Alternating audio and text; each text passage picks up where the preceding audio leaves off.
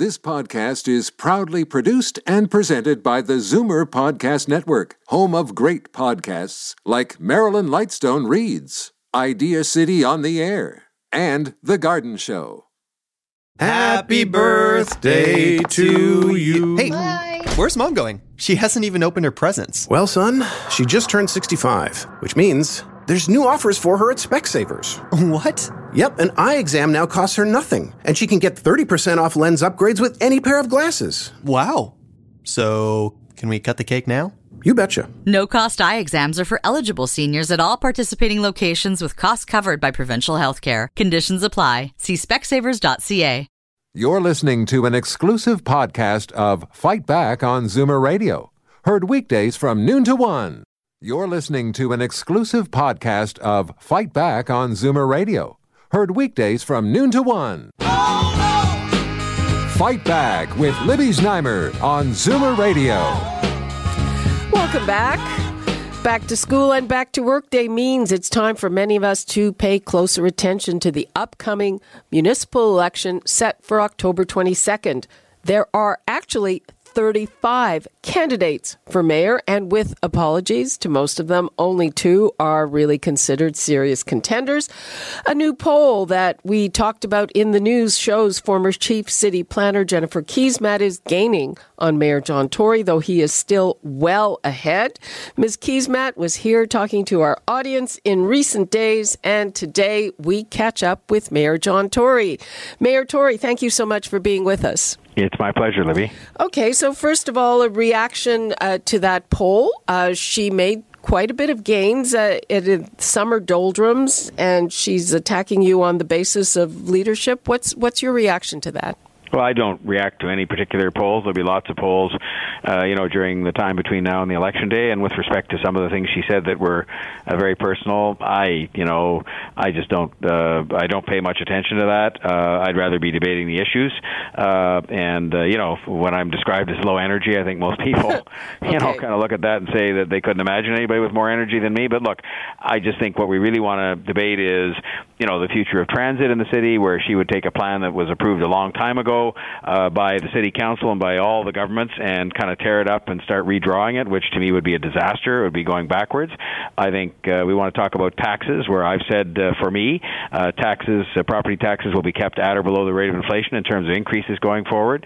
So we want to talk about that. We want to talk about, uh, you know, partnerships with other governments, where I think my ability to put those partnerships together has been immensely beneficial uh, to the city of Toronto in terms of money for transit and housing and so on. You know, so the list goes on. That's what I'd rather be discussing, and that's what I will discuss. One of the things that that strikes me uh, is so. She's your major opponent, and with apologies to her because she does not like to be described as as a candidate from the left, but we would understand her being to the left of you. How does that change what you are going to be offering as opposed to whether you had a candidate on the right? You know, we had heard that Blaine Mas- Lastman was going to run.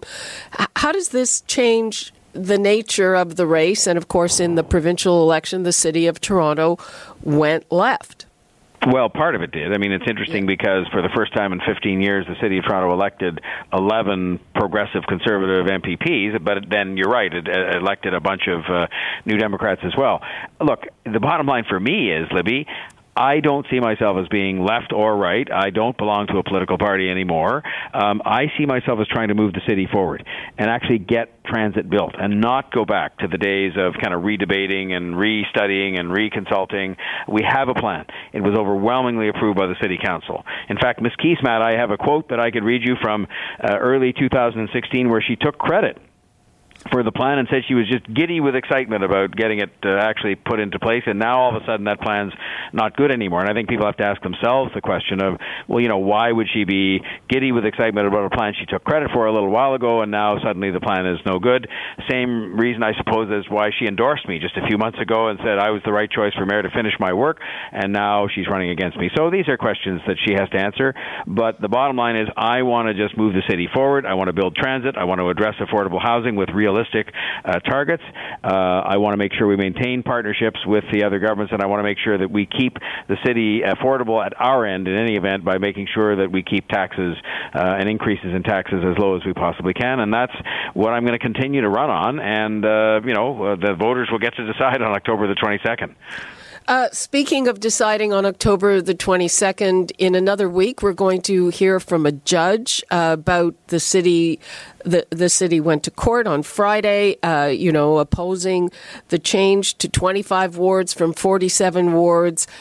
What is hanging on that? I mean, the city's own lawyers have said that you couldn't be ready for October 22nd if you if uh, the judge agrees that it should go back to 47. I mean, how is that going to change the election? Well, obviously, if uh, we're not successful in the court case, then it doesn't change anything. Uh, things will go ahead on the 25 wards, and uh, my election, uh, the one that I'm involved in, doesn't really change at all because the boundaries don't change. Um, but if if we're successful in the court case, the city that is, uh, then I guess it'll be up to the clerk because uh, in our system, the clerk, who's an appointed professional public servant, um, she has the sole discretion, not influenced by or directed by politicians, to decide what to do about running a fair and proper election election.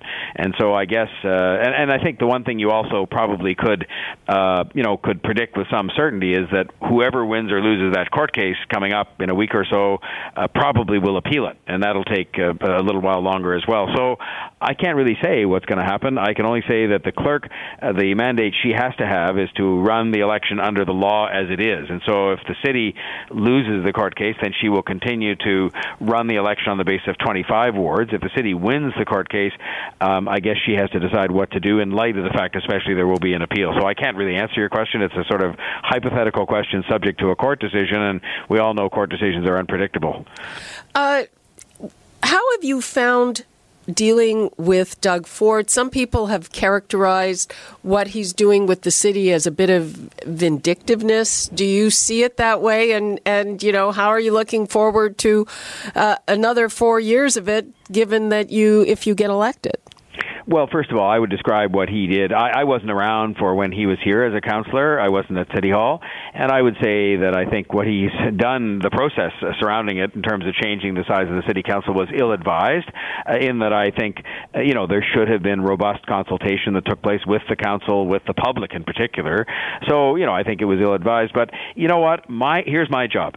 My job, regardless of who is elected to be Premier of Ontario or Prime Minister of Canada, is to work with them. And so I'm a person who has worked worked even in my short four years with Prime Minister Stephen Harper and Prime Minister Justin Trudeau and had good relationships that were productive for the City of Toronto with both.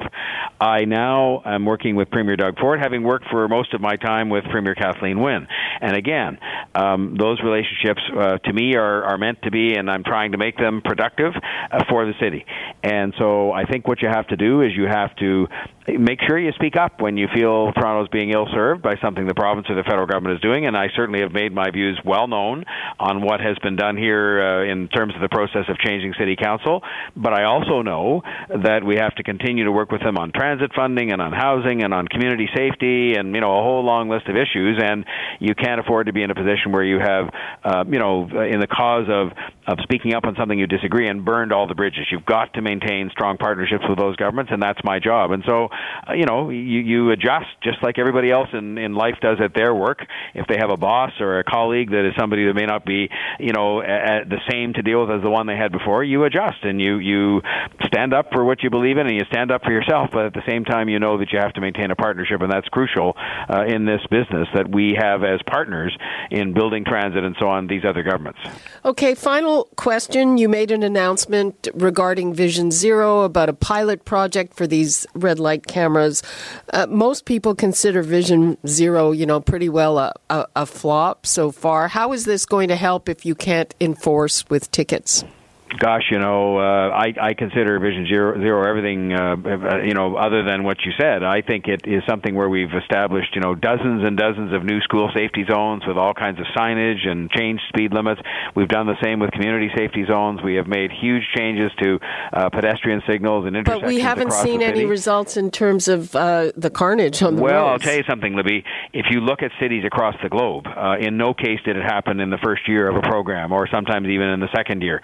Um, um, and that is partially because it takes a, a period of time to make the physical changes to signage and to speed limits and whatnot, but also because you have to have that one thing that counts the most, which is a change in human behavior, and that people have to start respecting each other when they use the public space, and it's pedestrians respecting drivers who respect cyclists, who respect pedestrians, and it's everybody sort of deciding, especially with the onus placed on people who are driving surrounded by two tons of steel. They have to show the most respect and the most, uh, you know, recognition by not driving distracted, by not uh, speeding, and so the photo radar. What we have to do is test out the technology, uh, and so what was uh, initiated this morning was the technology at Don Mills and Overlea, um, and we're going to collect some data that the province requires before they can pass a regulation allowing us to issue tickets. So we're just following the path that we have to follow, and I can assure you, within a relatively short period of time, I'll be very happy about this. Substantial tickets will be getting issued to people who speed in school zones. As well, they should receive such a ticket because that is dangerous behavior. It is dangerous for kids, and we've got to fix that. And the best way to fix it is through technology, not by having police officers sitting there when they have many other things to do, holding a radar gun. So I'm re- really happy at this huge step forward. I had to go and ask the province for permission to reintroduce photo radar in school zones. It took them a year and a half to pass the legislation. It's going to take them another few months to do the regulations. We're proceeding ahead with this while they do their work, and I'm very proud of it and very happy about it because it will make a huge difference to safety on the roads.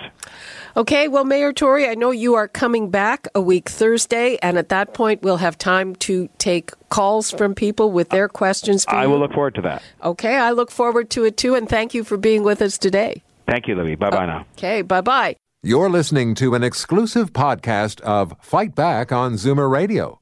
Heard weekdays from noon to one. Happy birthday to you. Hey, where's mom going? She hasn't even opened her presents. Well, son, she just turned 65, which means there's new offers for her at Specsavers.